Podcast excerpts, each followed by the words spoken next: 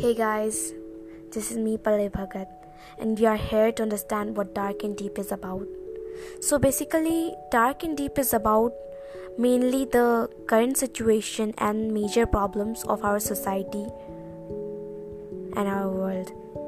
It consists of the truth of life and death, about what exactly time is, about tortures and the pains one faces, about sacrifices about love and being hated.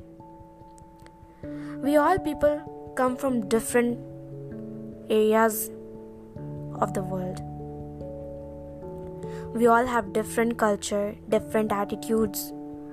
We all have different thinkings, different thoughts. We all have so many differences, but still we have something in common, and that is feelings.